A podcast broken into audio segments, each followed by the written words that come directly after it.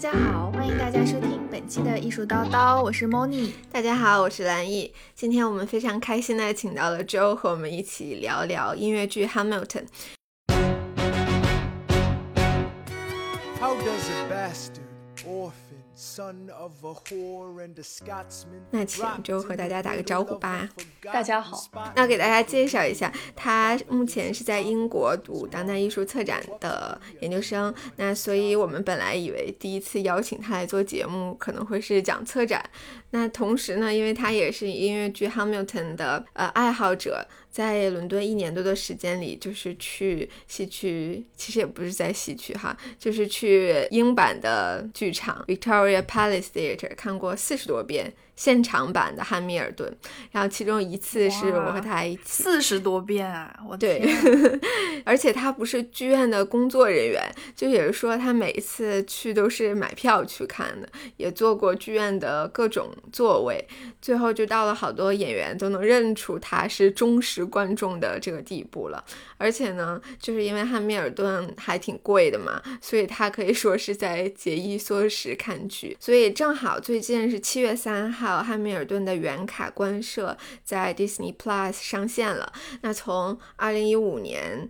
汉密尔顿第一次在外百老汇上演的时候，就是观众就在期待说这个官摄什么时候上。所以说七月三号就对于汉密尔顿的剧迷来说，可以说相当于过年了，呃五年了，终于能等到了。所以请就和我们分享一下，就是他个人对于这部甚至影响了他看待艺术角度的这种音乐剧的热情和感受。嗯。感谢 Joe，也欢迎 Joe 来跟我们一起聊一下这期节目。先给大家介绍一下这部剧。对，这部剧的作词、作曲还有原卡的主演都是同一个人，就是 Lin Manuel Miranda。啊，名字有点长，呃，一般国外缩写就是 L M M，然后中国的网友就亲切的称他是林聚聚，嗯，反正我网友真的很会取名。是的，我之前听到一个播客，然后一直在叫他 Miranda Miranda，每次提到这个编曲都说 Miranda，然后我就一直以为这个编曲是个女的，是的。然后我觉得这个汉密尔顿音乐剧对我来说，它最大的特点就是它好像一直都在用 rap 的这种方式。然后，呃，就感觉节奏非常快，是。然后讲述的是美国的 founding father，one of the founding fathers 的一个开国元勋，就是 Alexander Hamilton，他一生的这个经历的故事。然后也被戏称为是美国的 建国大业。我觉得经常看音乐剧的朋友肯定就知道 Hamilton 他的江湖地位了。刚才蓝也提到了，就是说。票真的特别贵，就是你买不起系列，因为我就是没买得起，我也没去看得上。他们就想到一种办法，就是像抽奖一样，就是在社交媒体上，然后包通过他的这种市场宣传，然后抽这种 lottery。嗯，就大家就能知道这部剧到底有多受欢迎了，就是真的一票难求。嗯，而且在美国，其实这个剧就比较出圈儿。据说就到了什么程度了呢？就有如果有人在地铁上唱了汉密尔顿的其中一句上一句，那么就会有人能够很自然的接接上这个下一句，就是到这种普及程度。是的，关于汉密尔顿的创作的故事啊、历史背景啊，包括歌曲的一些典故的解析啊，其实在很多地方都能找到资料。那如果大家感兴趣的话，可以听，比如说像白水讲音乐剧啊这种。播客了解更多。那么我们这期节目可能主要还是聊个人的感受和一些观察吧。那首先想问一下，就为什么这么喜欢这部剧，可以为他去剧院四十多次？嗯，我觉得《汉密尔顿》是一部非常伟大的音乐剧，从各种意义上来说，呃，而且我被它打动，很大程度上是因为这部作品所展现的一种理想主义精神，以及它所散发出来的一种很真诚和热情的气质。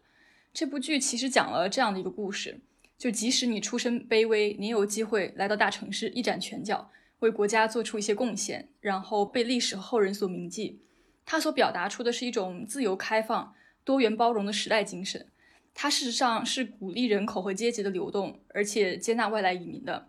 Lin-Manuel Miranda 在纪录片《Hamilton's America》里面讲过，他说他觉得自己在舞台上表演的就是他父辈所经历过的故事。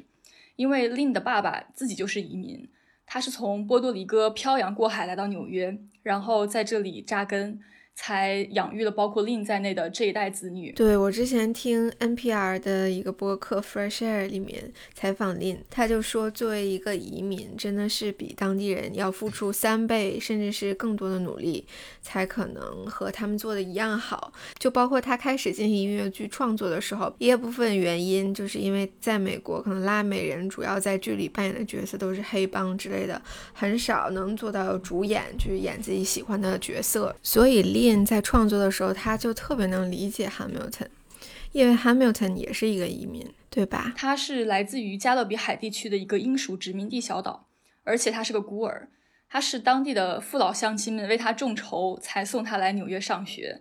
是这样的话，他才有机会创造出后来的一系列成就。所以在 Hamilton 这部剧里面有一个金句，经常被很多电影和电视作品 cue，就是 Immigrants, we get the job done。然后我觉得另一想表达的是，移民人口从来都不是一群好吃懒做的人，而一种政治制度能否给人以这种机会和上升的空间，具不具备这种流动性，才是决定了这种制度的好坏。然后我觉得这部剧，呃，表达出来的另外一种反思是我们这一代人能为后世留下什么遗产。当然，这里的这一代人指的是 Alexander Hamilton，就是剧里面的主角本身，而不是创作者，也也也不是观众。然后，本作的主角就是 Alexander，在临死前，他有一段个人的独白。当时是他的对手跟他进行一场决斗，然后他对手把子弹射出的那一刻，然后整个子弹在舞台中间静止了。此刻就是 Hamilton 在临死前，可能是一秒之内。他的脑内的一个心理活动，然后这段个人独白，我想引用一下里面的原台词，他是这样写的：Legacy, what is a legacy? It's planting seeds in the garden you never get to see. I wrote some notes at the beginning of a song someone will sing for me. America, you great unfinished symphony you sent for me. You let me make a difference, a place where even orphan immigrants can leave their fingerprints and rise up. 林他使用了这样的一个比喻，就是你在花园里面种下一颗种子，即使你没有机会看到它长，看到它长成大树的那一天，后人会看到这棵参天大树，并且得益于此。就像中文里面有一句老话是说“前人种树，后人乘凉”。嗯，而且你假如你写了一首歌，后世会有人替你将这首歌传唱下去。所以，其实本剧的主角自始至终都在质问自己：你究竟能为你的祖国、你的后代留下什么样的遗产？而这里的遗产，其实实际上指的是政治遗产，因为 Alexander Hamilton 他本人开启了美国的两党之争，然后权力的互相制衡才能确保民主得以实现。而且他一手建立了美国的财政和金融系统，尽管他本人没能看到这一切的成果，但是。但是他所做的一切都，嗯，像种下一颗种子，也像是给给美国的后续发展建了一块基石。所以，Lin 他写了这样的一部音乐剧，讲述 Alexander Hamilton 的故事，其实也像是一种对这段历史以及对 Alexander 本人的一种跨越时空的回应，就好像在对他说：“我们感谢你为国家付出的这一切，而且我们不会忘记。”我们会继续将你的故事传唱下去，而你和我以及在座的各位听众或者观众朋友们，也都算是这个故事的见证人和受益者。哇，好好。然后我在来伦敦看现场版之前，其实我大脑是一片空白的。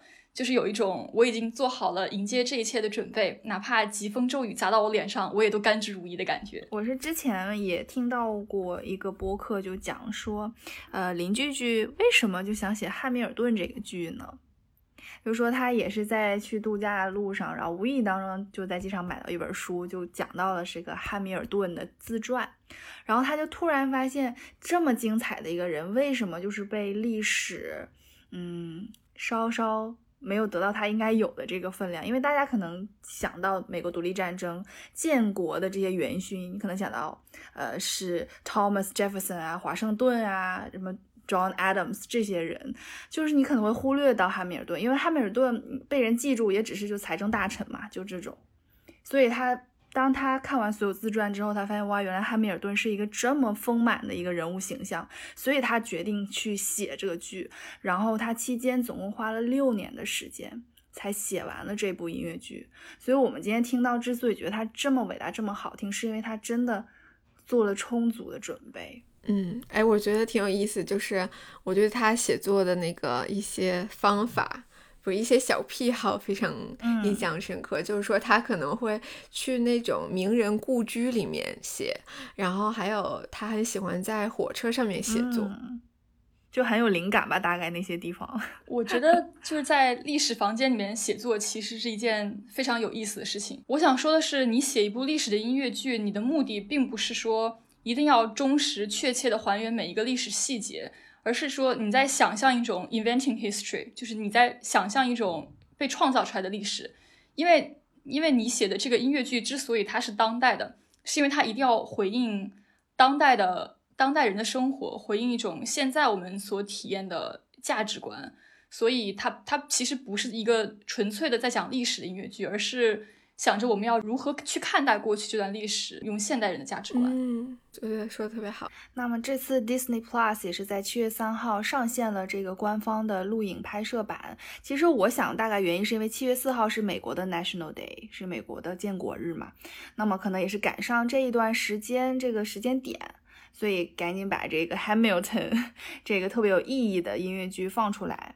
那么大部分观众其实都很期待，也很开，也很开心。但是网上还是有一些不满意的声音。想问一问 Joe，就是从你的角度来看，你觉得这次的官摄怎么样呢？Hamilton 官摄出来以后，在两天之内我已经看了三遍了，在电脑上看了两遍，然后去别人家借了一部大电视，然后又看了一遍。Hamilton 它其实原定是在二零二一年十月份才会在北美公映的，这次其实是因为疫情的影响，所以才会提前在 Disney Plus 这样一个流媒体独家放送。就我不太清楚发行商是出于怎样的一种商业考量才做出这样的决定，但是我个人觉得 Hamilton 的官摄是在新冠病毒全球大流行之下给观众的一个礼物，我个人是非常感激的。对。因为这几乎是就对我来说啊，是二零二零年众多打击之下为数不多的好消息之一。尤其是正赶上现在北美疫情依然还在肆虐，大部分有条件的人都还在居家隔离的的状况下，无论是电影行业还是剧场，都受到了非常沉重的打击。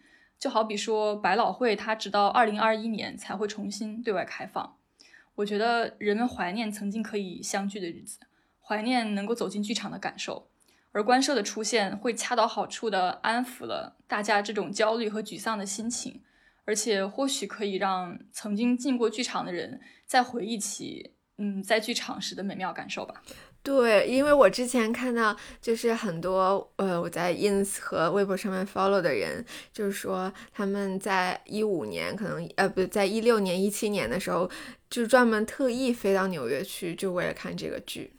就回忆起当时的那个幸福的感觉，激动的感觉。但是因为我本人是学策展的嘛，所以我其实还是想从当代艺术的角度，从这种不同的媒介的角度来探讨一下官摄和剧场。嗯，我认为官摄作为 performance 现场表演的一种一种记录形式，就是 documentation，它实际上是把一种转瞬即逝的。无法被复制的媒介转化成为一种更加稳定的、时效性更长，而且可以被复制和传播的媒介。尽管官摄永远都没有办法替代现场表演，但它其实降低了人们接触音乐剧的门槛儿，因为不是每一个人都负担得起一场百老汇音乐剧的门票的价格。嗯，而且 Hamilton 也不可能长盛不衰的永远在百老汇演下去。但是官方录像的出现，让更多的人以一种能够负担得起的价格。获得了一种反复观看 Hamilton 的机会，即使一个人从来没有走进过剧场，但是他对剧场的想象却永远都不会停止。只要网络和视频这种介质依然在人类社会当中存在，Hamilton 就永远都不会消失。特别是中国的观众，可能因为 Hamilton 的题材的缘故，呃，在短期内的话是没有办法在中国进行演出的。那么有关社对很多中国粉丝来说，一定是一件非常非常好的事情。是的，而且我觉得 Hamilton 真的很厉害，就是他才五年嘛，居然就是已经拥有了和像《悲惨世界》啊，还有《歌剧魅影》差不多的那种地位了。我一开始以为这个剧都几十年了呢，就是而且我觉得，就是这种官设的出现呢，它就像是一个诱饵一样，或者是一个 teaser，就是它先让你品尝一下，然后你看的时候你会很心动、很心痒，就很想要搞那种现场感，所以你反而出了官设这种录像，你就更有一种想去现场看的感觉了，你反而不会觉得说，哦，反正有录像了，我就不用去现场看了，完全不是。你看了录像你就知道了，它太有魅力了。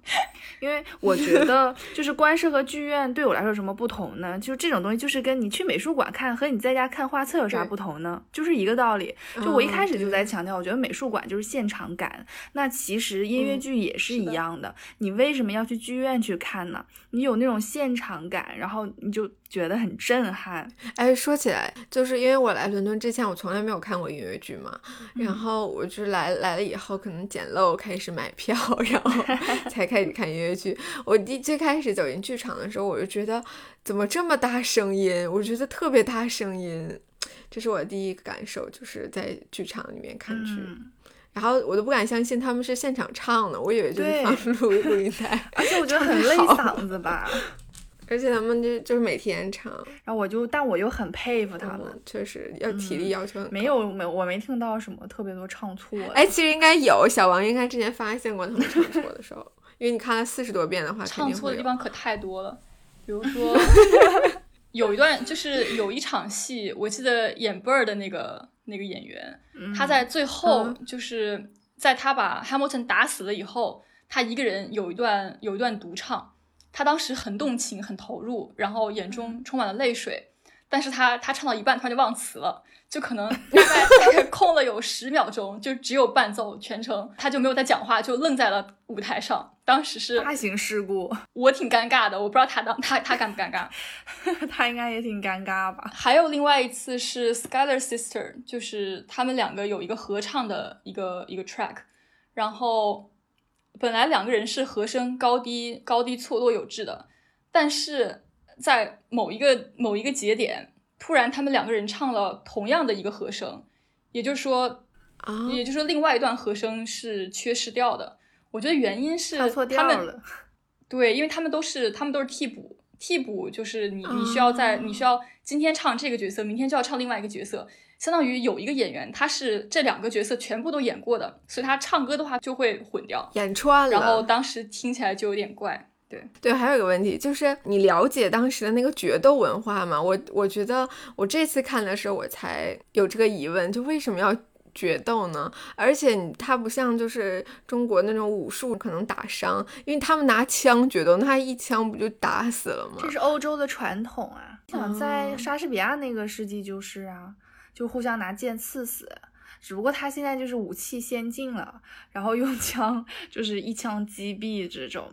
我觉得是一种文化，就是说，因为当时的政治观点势不两立嘛，就是类似于为了荣誉而战。我听说击剑这个运动就是和决斗文化有关的，不过它变成了一种比较有体育精神的文明的运动。哎，好像有点跑题了，我们继续聊官社。我觉得，如果是官摄的话呢，有一点很好，就是你可以近距离的看到每个演员的那种表情，就很近。如果你坐在剧院里嘛，你买的不好的位置，你也看不清楚，对吧？然后我记得我看这个官摄版，就是这个乔治三世国王 在唱的时候，口水都吐出来了，我天，啊太太清晰了，有点儿。其实这个好像情况还是挺普遍的，只不过就是因为我们在剧院里看的时候看不了那么清楚。就比如说我经常如果捡漏买票的话，可能会买到第一排、第二排的位置。这么厉害！第一排、第二排位置其实不是特别好，因为他看不到全景嘛，他只能就是只是离得近而已。完以后我经常感觉那个演员的吐没 喷到我的 噗噗了是吗？是呢，不太卫生，不太卫生。我还有一个印象很深，就是我第一一部看的在伦敦的音乐剧是《歌剧魅影》，然后呃。你记不记得每一个椅子背后面，就是你投一磅钱就可以拿个小望远镜啊？那个不是每个剧院都有，对，可能只有就是一些剧院有，对，某些剧院有嘛？那歌剧魅影那个就是有的，然后就让我联想到以前印象派有一些画作画在剧院的，你知道吗？他们就拿那个小望远镜，一开始我以为是那种想象力或者是一种装饰，其实不是，就是当我真正到了剧场之后才发现，原来真的有那种小望远镜，原来他们画就是挺写实的，就这是让我印象特别深刻的。如果大家感兴趣，可以去找来印象派的某些画作画在剧院里的雷诺啊，真的就有人拿小望远镜在看，这样能看得更清楚一点，确实更清楚一点。就像 Moni 刚才说的那样，就是观摄的话，你可以更加近距离的感受到演员的表演情绪和动作的张力。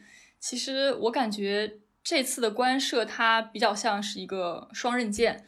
因为他所用的一些拍摄、录制、剪辑的手法是很接近于电影的，而这既是一件好事，也是一件坏事。我觉得剧场最迷人的特质就在于它是转瞬即逝，而且不可以被复制的。比方说“昨日之日不可追”，人是没有办法体验两次完全相同的剧场的，因为，嗯，剧场发生的那个特定的时间和空间都没有办法再次重现了。还有另外一本讲 performance 的书，叫做《Ontology of Performance》。Peggy Phelan 说过一段特别经典的话，他说：“表演的存在本身是基于一种消失的特征，因为它是不能被记录或者保存的。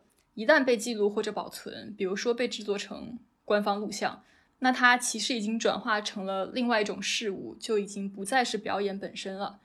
而且人们花钱买票进剧院看戏。”他所消费的其实是一种当下的感受，这种消费是通过观看的方式实现的，也就是所谓的 spectatorship。观众必须要在时间每分每秒的流逝当中，尽可能的把一切尽收眼底，因为剧场演出是不会产生剩余物的，表演的存在全凭借当下得以实现。一旦表演结束，它就迅速消失，以不完全的记忆的形式存在于观众的脑海里。这就是现场演出。跟观摄最根本的不同，在看观摄的时候，观众面对的是屏幕，是摄像机的镜头，而不是表演者本身。而且还有一个很有趣的点是，当观众身处剧场时，他们对自己的视线重心有百分之百的掌控权，观众可以自行选择他们要把视线投向哪里。但是在 moving image，在录像里面，是摄像机镜头和剪辑为观众做的这个决定。观众实际上会处于一种更加被动的地位，因为他们消费的不是表演本身，而是表演残余的碎片转化而成的其他的东西。我觉得你说的这个意思就有点像，比如说我们看女团表演里面的时候，是看呃出的那个整体的舞台效果，还是只看自己喜欢的那个 idol 它的直拍的效果？比如说他会经常切换不同的机位，以及经常放大人物的面部特写。网上有一些观众会诟病这一点，也在于此，就是因为它剪辑的过于细碎，而且切换机位过于频繁，从而就失去了一种对舞台整体性的掌握。嗯，因为我觉得观众他有的时候，对观众他需要一种一种沉浸感，一种进入的感觉。因为想象一下，你在剧院观看一场演出的时候，你的你实际上你的视线是不会有中断的。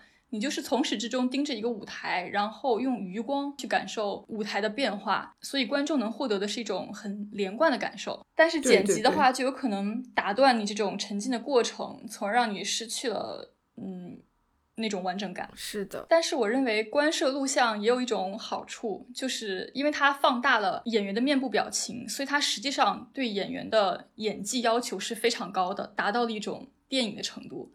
因为，嗯，我很喜欢官摄的一点就是，它里面的每一个演员都试图在用最克制的面部表情去展现最丰富的情绪，这是一种非常高级的表演手法，不像是有些演员会故意做一些很夸张的喜剧效果。嗯，电影它可能更需要一种含蓄的表达，需要你的眉毛、你的眼神以及你的五官整个都要会演戏。所以他对演员的要求实际上是更高的。那我们一直都在聊这些比较专业的问题，我们回归到音乐剧的本质，就是它的音乐嘛，对吧？我们聊一聊《汉密尔顿》里边的音乐吧。当然最有名的就是第一首《Alexander Hamilton》。那么除了这首以外，你们俩还都喜欢哪首？我喜欢《Satisfied》吧。嗯，我也是。还有那个《Helpless》，因为我还挺喜欢就是 Angelica 这个角色的，是全剧最聪明的一个角色。邻居局钦定的，但是也挺让人心疼的那种角色。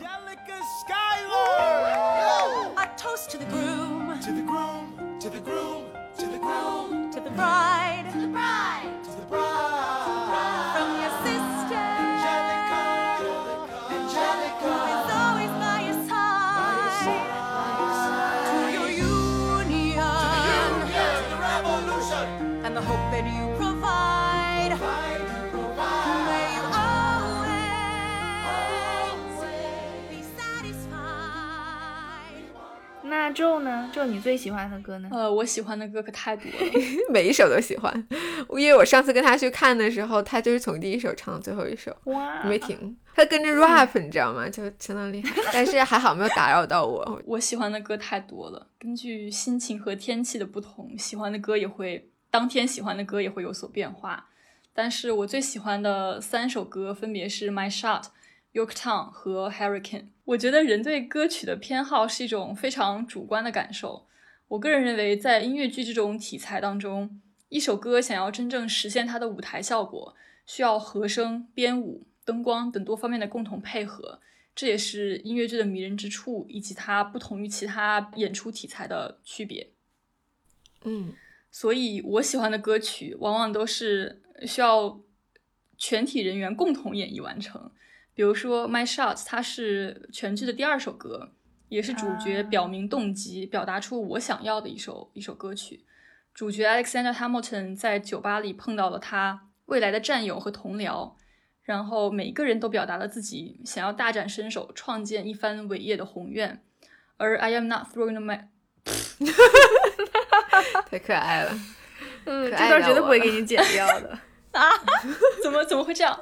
而 I am not throwing away my shot 作为一个双关语，既表明出我们干了这杯酒，也表明出我不会放过身边的每一个机会。然后这个动机是贯穿了主角的一生，影响了他做的很多决策，也成为了他跟另外一个主角 Aaron Burr 关系的转折点。因为 Aaron Burr 和 Alexander Hamilton 他们亦敌亦友吧，处事的方式和价值观是非常不同的，因为。Alexander Hamilton 的动机就是 I am not throwing away my shot，我永远都不会错过任何一个机会。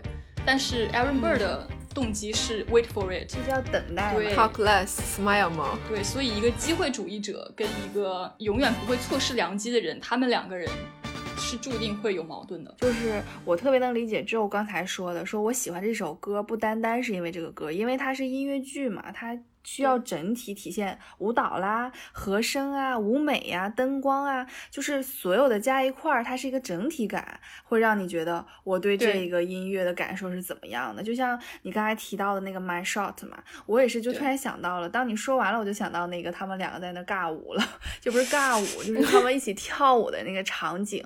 然后包括第一首歌那个汉密尔顿刚刚登场的时候，不是有些人就是说我是怎么样了，我爱。过他，我杀了他，就是每一个人一亮相，一句话，然后一个灯追光给到他的时候，你会觉得哇，就很有那种现场的震撼感。对，而且其实这首歌它是有功能的，就是令想在第一首歌里面把所有的主要人物全部都介绍到，所以才会用这样的一种方式去表达。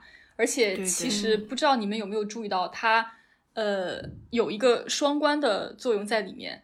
因为里面以上半场和下半场为分界线，同样的一个演员会分饰两个不同的角色。哦，这样吗？不知道你们有没有发现？没有注意到。呃，比如说 John Lawrence 和 Philip Hamilton 这两个角色，他们都共同由一个演员饰演。这样讲会不会很多人听不懂？我知道是谁，就是他儿子嘛，Philip。你你们有没有就是印象？就在第一首歌的时候，他就是这个人说 I died for him，他这个 I died for him 其实是双关。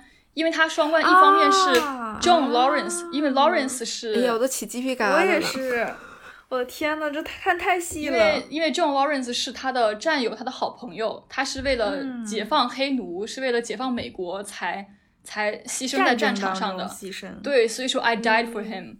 但是他的儿子，他的儿子 Philip Hamilton 也是为了他爸的名誉，所以才会去跟人决斗，最后被被打死在决斗场。所以就是 I died for him，既说的是 John Lawrence，也说的是 Philip。哎，那我想问一下，就是这个设定是比如说在原卡里才有的，还是在伦敦这个西区的版本也是这样设定的？是原卡就有的，而且在西区也是一样的设定。哦，这样子。包括那个 I loved him，I loved him，像大姐和二姐你是可以理解的，但是三妹 Peggy 事实上是没有喜欢过 Hamilton 的。那在这里的话，其实这个地方他说的是第二幕下半场的话，有一个 Maria。就是 Hamilton 的出轨对象啊，I loved him。对，所以就是你在第一遍看的时候，你可能不知道是怎么一个情况。我的鸡皮疙瘩又起来了。它实际上都是双关，一直在双关。我知道，就在英国版本里面有一位非常喜欢的演员，他呢就是不是主角，是一位伴舞。哎，那比如说你在追星的时候，你可能要去那个 stage door 嘛，去堵他，等他下班的时候跟他合影啊之类的。就你见到他们。演员本人你觉得怎么样？呃，我觉得愿意 stage door 的演员们大部分都非常疲惫，而且很友善。西区的 Hamilton 有两个出口，就是演员们只有在有精力和空闲的时候才会走 stage door，然后和观众互动。其余的时间的话，他们其实是有一个 private exit，他们就可能直接就走了，就是根本不会给观众看到他们的机会。然后演员会不会出 SD 呢？通常跟他们的性格特质、当天的天气 以及当日是星期几有关系。比如说，如果是星期五，大家都想工作了一天，想放松休闲一下，然后就比较有可能在门口聚集。然后，哎，那有空，那要不就签个名、合个影儿。然后，但有的时候，比如说天上下雪，或者我要赶火车回家奶孩子，那他们就直接走掉了。哎，那这么说，抖森真的很敬业，因为当时我去看抖森演的那个《Betrayal》嘛。嗯，他真的都很晚了，然后还在外面 就是给粉丝签名合照，因为他知道这个剧好多人就只是为了他来的，比如我。然后大部分的演员，尤其是 ensemble，ensemble 就是伴舞，他们都只是把音乐剧演员当成是一份很普通的工作，根本就不会觉得自己是大明星。而且国外的粉丝也一般比较有分寸的感，然后年龄跨度都挺大的。所以整体的氛围跟国内看音乐剧，甚至国内追星还挺不一样的。呃，所以言下之意就是，如果你特别喜欢一个 ensemble 的话，他们会很开心，因为这种喜爱是他们工作的认可。尤其是如果你能你能把一位 ensemble 从一群人里面认出来，那他们会受宠若惊的，真的。哎，那像汉密尔顿他的这个卡司是怎么样构成的呢？他的卡司其实这样子的，分为 principal 就是正卡。Ensemble 伴舞、Swing 群舞，还有 Standby 替补。呃，像 Principal 和 Ensemble 的话，他们是只出演固定的角色，比如说叫得出名字的主角团，还有 Skylar Sisters 都属于 Principal 正卡。呃，然后每场演出会有固定的六个男伴舞和五个女伴舞，而 Swing 群舞他们是必须要学会所有伴舞的舞步。也就是说，你一个人要学会这五个人是怎么跳舞的，而且他们在每场演出的话，都会在台下待命。一旦舞台上出现了一些意外，比如说某一个 ensemble 如果他突然就腿摔伤了，没有办法继续完成演出，那么群舞就会迅速的接替他的位置，替他把下半场完成。嗯，然后 stand by 就是主要角色的替补，比如说有汉密尔顿的替补啦。然后 Eliza 的替补啦，这样子。哎，那你说他们这些演员演了这么多遍，会不会觉得枯燥啊？呃，就我的观察来说，因为我主要看的是西区的 Hamilton，所以对西区的卡斯了解比较多一点。嗯，呃，我观察的话是，他们的卡斯成员有些人在这部戏待了一年或者两年就离开了，但是也有人继续签了第三年的合同，每天、每星期、每年演一样的角色，一样的故事情节。我猜测枯燥感是一定会有的。但是不同的演员，他们应对枯燥感的方式是不同的。通常情况下，演员们要把投入每一场戏的激情保持在一个基本的水平线上。这样的话，普通观众，特别是第一次看的观众，基本上是不会察觉出什么异常的。但是对于看一部戏很多遍的人来说，比如我，当一个观众 熟悉这部剧的所有的旋律和剧情走向，那么看戏本身甚至都有可能成为一件枯燥的事情。这样的观众对一个演员在舞台上能够呈现出的状态，往往是很敏感的，因为这种观众他对舞台感染力的耐受程度提高了，所以如果这个演员只是普通程度的发挥的话，已经没有办法再那么感染他了。所以一般的话是能够察觉得出个别演员的状态起伏，甚至是整个场次的发挥水平的好坏。嗯，也正因如此，有些极个别的演员才非常难能可贵，因为他们可以做到每一场戏都非常非常全神贯注，特别入戏，然后他们个人会发挥出百分之百的激情。这样的好演员的话，总是可以带动观众的情绪，就是观众只要在台下看着他，就能感受到那种扑面而来的感染力。这样子的话，就无论你看同一部戏看多少场。都一样会被他们打动。哎，所以其实我知道 Hamilton 有那个 lottery，就是抽彩票。哎，那你有抽到过 lottery 吗？十磅钱一张的票。关于抽 lottery，其实我有一个奇遇可以和大家分享。某一天晚上，当我像往常一样去 Victoria Palace Theatre 门前排那个 return ticket，所谓的 return ticket 就是他当天没有卖出去的票，或者是有观众当天退回去的票。然后正轮到我在排的时候，有一个中年白人男子走到队伍旁边，对工作人员说他是从美国来英国出差的，碰巧抽到伦敦 Hamilton 的两张门票。然后因为抽中 lottery 这件事情在他的意料之外，他身边又没有朋友跟他一起，所以他决定随机邀请一位正在排 return ticket 的人和他一起看。然后我呢，碰巧就是那个幸运儿哇！然后我当时因为太激动了，完全不敢置信，然后就当场撞了好几下那个墙，然后双手扶着墙，然后才才跟他走过去的。太可爱了吧！我们那天晚上过得还挺愉快的，就是一边一边看剧一边唠嗑，因为我觉得这人是个锦鲤体质，所以我专门和他握了手，还跟他合了个影儿，为了纪念这次奇遇。嗯，然后呢？没想到的是，在和他握了手的两天之内，也就是在我看完一场 lottery 的两天之内，我自己又抽中了 lottery 的门票。哇！所以我觉得是他的锦鲤体质起了作用，因为我特别感激他的这种行为，就是随机邀请一位排 return ticket 的人看 Hamilton，所以我想跟他做一样的事情，就是把这种友好传递出去。所以我抽中的当天的话，也是随机请了一位正在排退票的陌生人看了一场十磅的 Hamilton，然后也想把这场幸运传递给别人吧。虽然他没有跟我握手。然后有趣的是，我我跟那个请我看过 Hamilton 的人之后还保留了几封邮件往来。他回美国以后跟他的妻子分享了一下这件事情，然后他们都觉得挺不可思议的。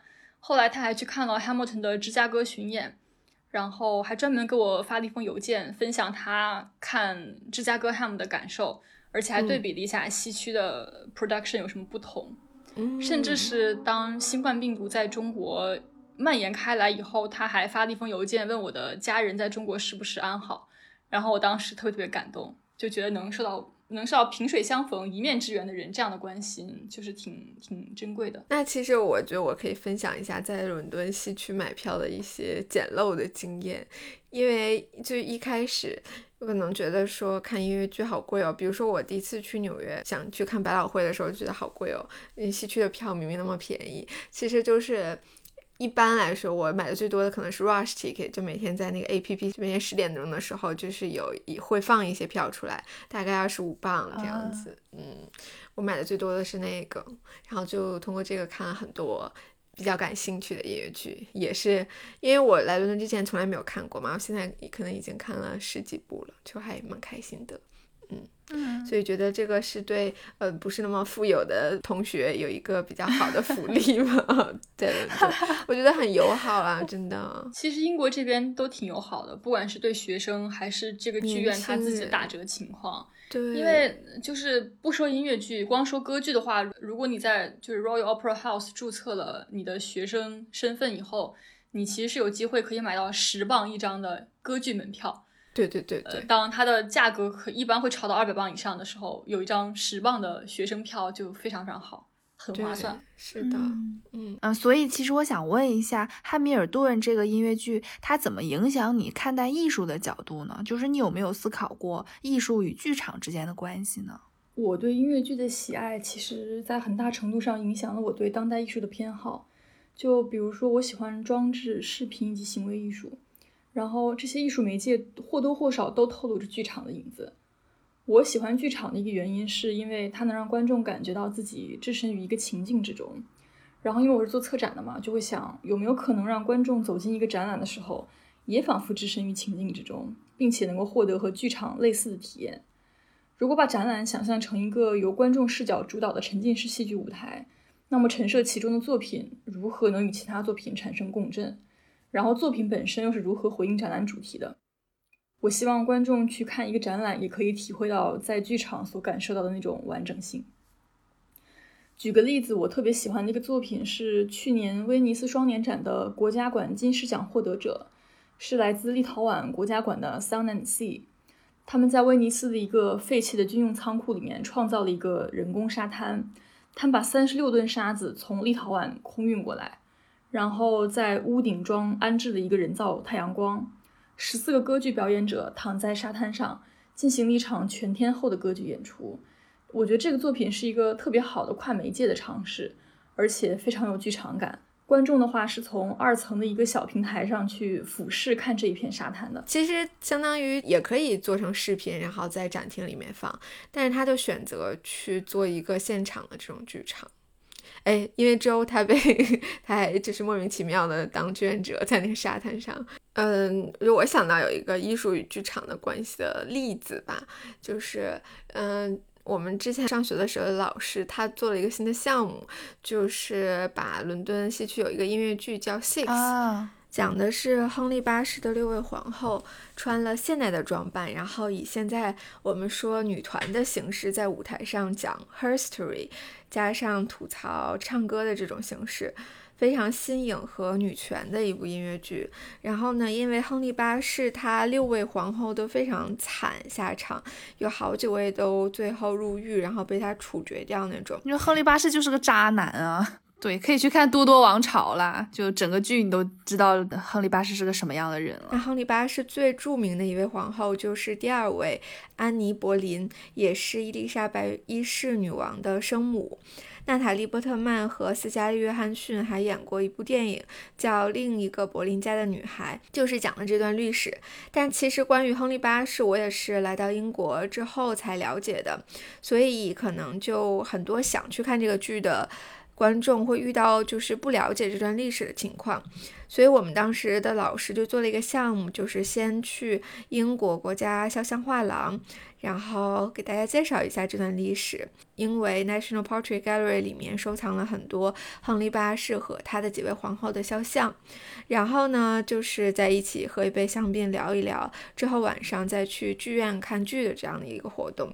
我当时是觉得这个活动还蛮有趣的，而且他这个先去 National Portrait Gallery 你去看这些画作，进到美术馆里面，等于说是你进入剧场的一个预热。我觉得挺好的，前期先补充点知识，不然就像汉密尔顿一样，如果你没有这些美国历史文化背景知识做铺垫，很难一下子就能完全看懂这个剧。嗯，所以现在在这种艺术啊与剧场之间这种相互促进上面，真的做了很多功夫。好的，但是我在提，比如说有一个点，有没有可能，其实当代艺术它反而扩展了剧场的这个？空间范围，你剧场嘛，你就只有在剧舞台那么大的地方。是的。但如果你放在当代艺术的 performance，它其实是非常广义上的。对，就是这样子的。因为其实当代艺术它讲求的是一个一个跨媒介，一个 interdisciplinary，所以你把剧场的艺术包含在这个里面，其实是扩充了当代艺术的边界，同时也扩充了剧场的局限性。像剧场音乐剧，其实在当代艺术里面是。会被广泛诟病和批评的一个剧种，因为它过度商业化以及过度中产阶级，然后因为因为各种原因吧，就是就是会被会被 Q 到，嗯，而且还有还有一个点被 Q 的是观众过于被动了，你只能在一个固定的座位上坐着，你不能有任何的参与感和对没有参与感，而且。演员们也是在舞台上演着相同的一个 plot，他没有即兴发挥，所以各种各各种各样的地方都会被 Q，被 Q 的很凶。对，所以现在剧院也在做那种沉浸式戏剧啊，这种是的，也是想要能够 engage 观众这样子。是这样子的。比如说比较有名的有 Sleep No More，还有我之前和梦妮都看过的改编版本的《仲夏夜之梦》，还有一个盖茨比的 Party。就是你穿成二十年代的样子，然后去参加他的 party，相当于看这个话剧，就是沉浸式的那种。不过我个人感觉就是普普通通吧。好的，那我们今天就聊到这里吧。今天聊的真的非常开心，嗯，非常感谢 Joe 的做客，呃，也非常期待有机会你再来艺术叨叨，跟我们分享有关当代艺术策展的一些内容。好的，嘿嘿，就等着你这句好的，谢谢 Joe。好的，Hamilton 七月三号会在 Disney Plus 上线，希望大家有条件的可以去支持一下，买个会员，支持一下正版。因为疫情的缘故，整个艺术行业受到的冲击非常非常大，政府本来补贴就少，台前幕后，无论是从演员还是到剧院的工作人员，都其实面临着一个失业的窘境。这种时候，希望大家能多多支持正版，一起帮助艺术行业度过寒冬期，或者是以后未来如果有机会的话，希望你们可以到剧场一起体验它的魅力。嗯，好的，谢谢周，谢谢周，感谢大家收听本期的艺术叨叨，我们下期再见啦，拜拜。拜拜。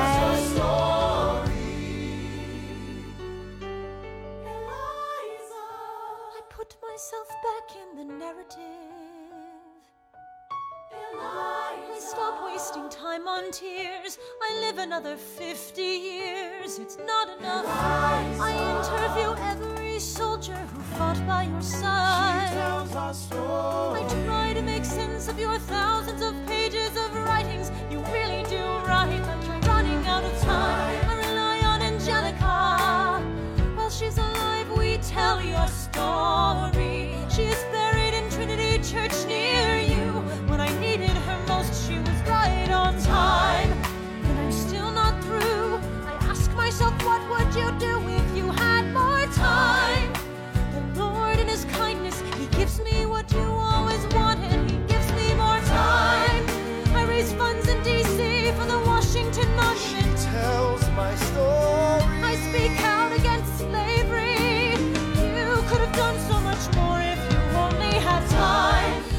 my time is up, have I done enough?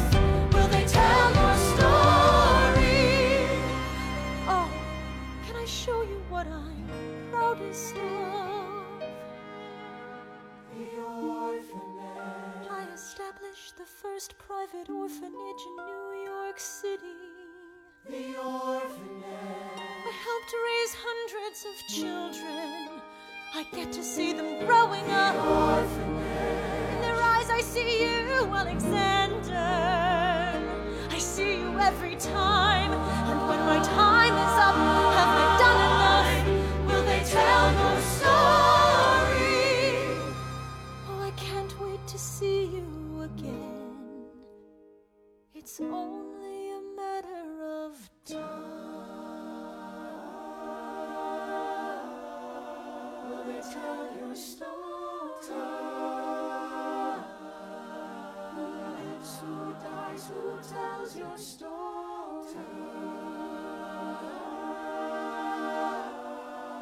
Will they tell your story? Lives, who dies, who tells your story?